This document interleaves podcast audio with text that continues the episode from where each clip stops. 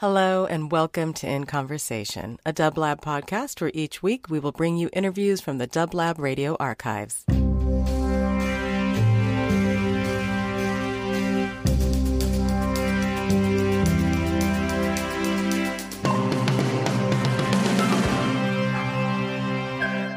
Hello, folks. This is GB. I am here with Elisabeth Waldo, the great composer and musician, a big part of the California music history uh, that you may or may not be familiar with. Uh, thank you for agreeing to this conversation, Ms. Waldo. Well, thank you for being here, and I'm so pleased to share my appro- various approaches to classic ethnic music. You can describe it as that way. I think for the majority of our listeners here on Dublab who might be familiar with your music, it is probably in the context of some of the records that you put out many years ago. Um, uh, the the ones that come to my mind would be Realm of the Incas. Yes. And another that comes to mind would be uh, Rite of the Pagan. Yes. Um, and I know there are a few other recordings. Um, we'd love it if you could give us a, a brief history of your musical background. Well, yes, I was thrilled to have those two records produced by GNP Crescendo Records because it was very unique for them to do something other that was strictly a pop generation already. And I was a little far off from them, but they took the chance.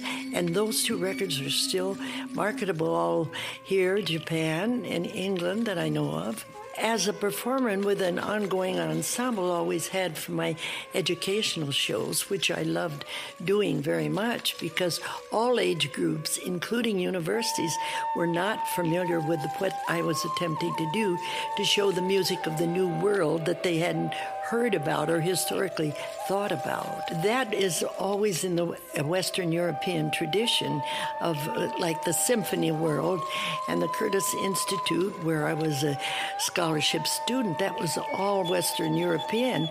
And then in the youth orchestras with the great Stokowski and others, I discovered Latin America, and that became my, my destination to create what I'm up to today. So it was through your work with the National Youth Orchestra yes. that got you over to Latin America. yes, correct? yes, we did. Yes, I was reading on your website a little bit about some of what you were involved with at that time. Oh, yes. Well, when I decided to go on my own and be a featured violinist, I started in Panama and my classic uh, production with William Grant Still, the famous Afro American. I was not into composition of my own at that time, so I said, let's do something together for string quartet and string and symphony. And it's played all the world. It's called Danzas de Panama.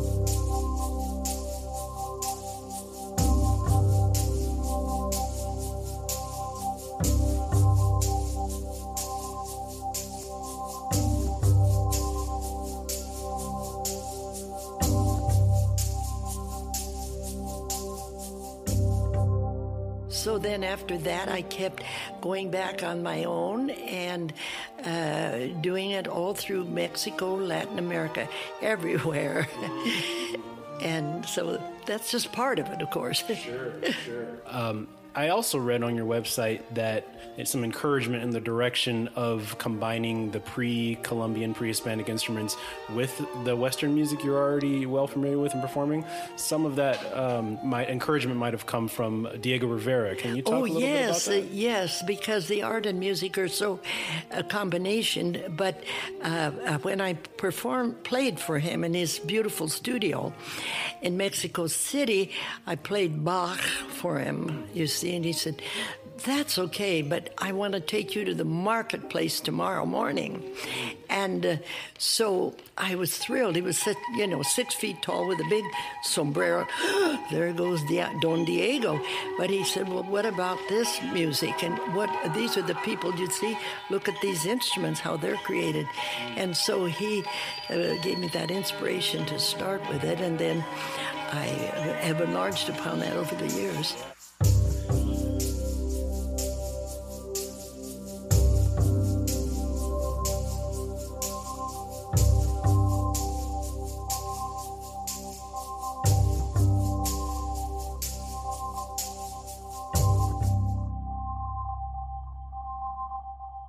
There aren't too many other musicians from when you first started putting out music, at least from what I'm aware of.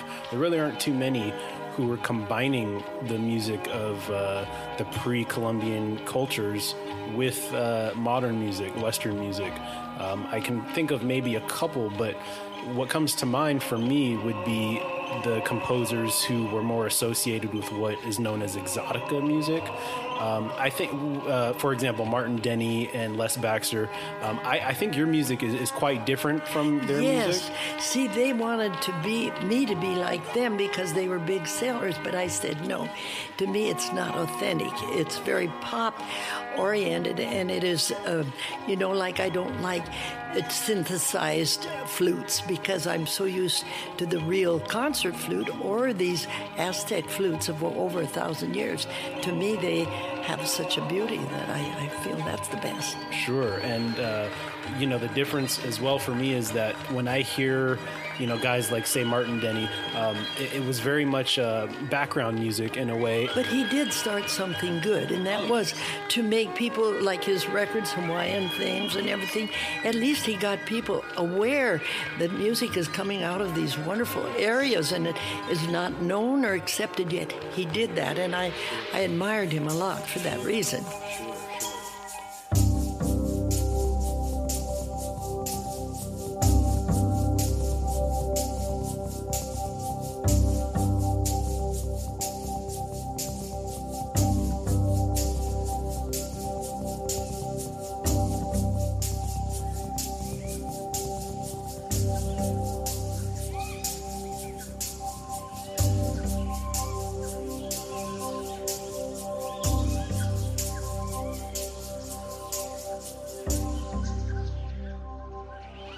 Other uh, composers or musicians uh, prior to, I guess, the Exotica wave that you were inspired by?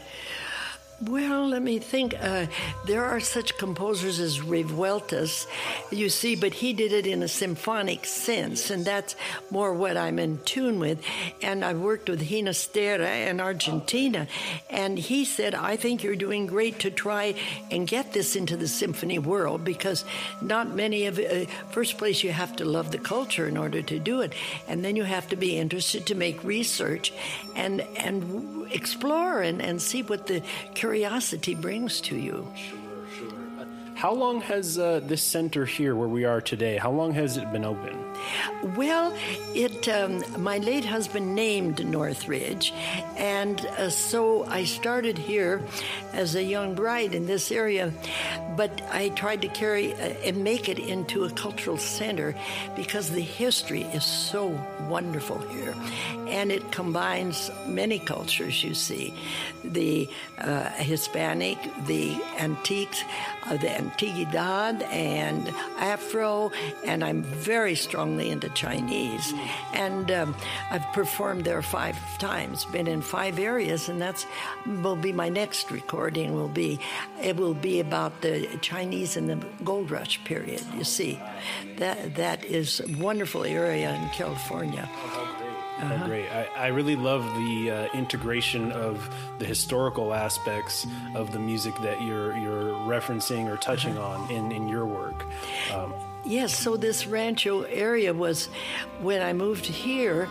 It was very in the boonies, you know, and the guys were coming to trim the walnut trees and the orange and the lemon trees, and I try to keep that uh, here too, with it. But I do want it open, and uh, I did spend years on the educational circus, okay. Introducing this to all age groups, and, and UCLA came three years here to this rancho because I said nobody knows the background. How do we get it into the music?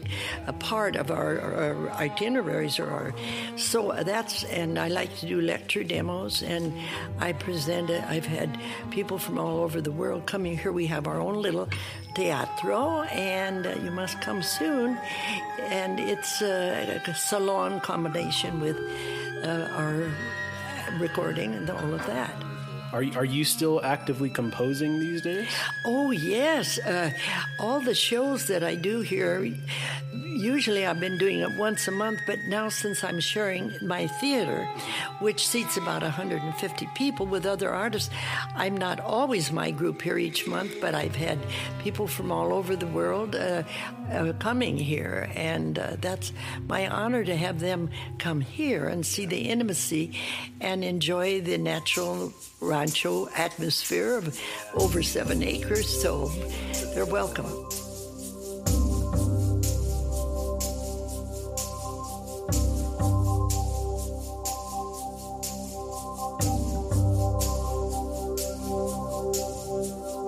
There anything else that you'd like for people to know about your music? Maybe anything you have coming up, any recordings that we should be looking for, anything you'd like to share? Yes, well, I did decide to have my own label because in that way I don't have to talk to a producer. Well, I can't sponsor this because I don't know how many you're going to sell. So I have to do what I believe in and what I want to create. So now I have, I have quite, I have five, I have the three that I'm showing you, and then I have one called Messages in Clay.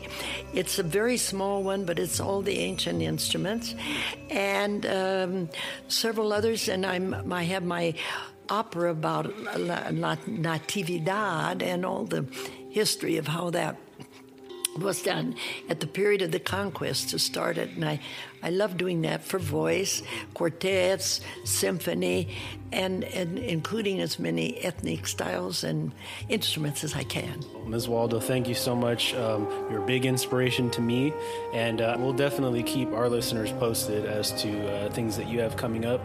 And yeah, we look forward to uh, talking again in the future. Oh, I can hardly wait. Let's do it. Muy pronto. Eh? Muy pronto. Let's do it. thank you. okay.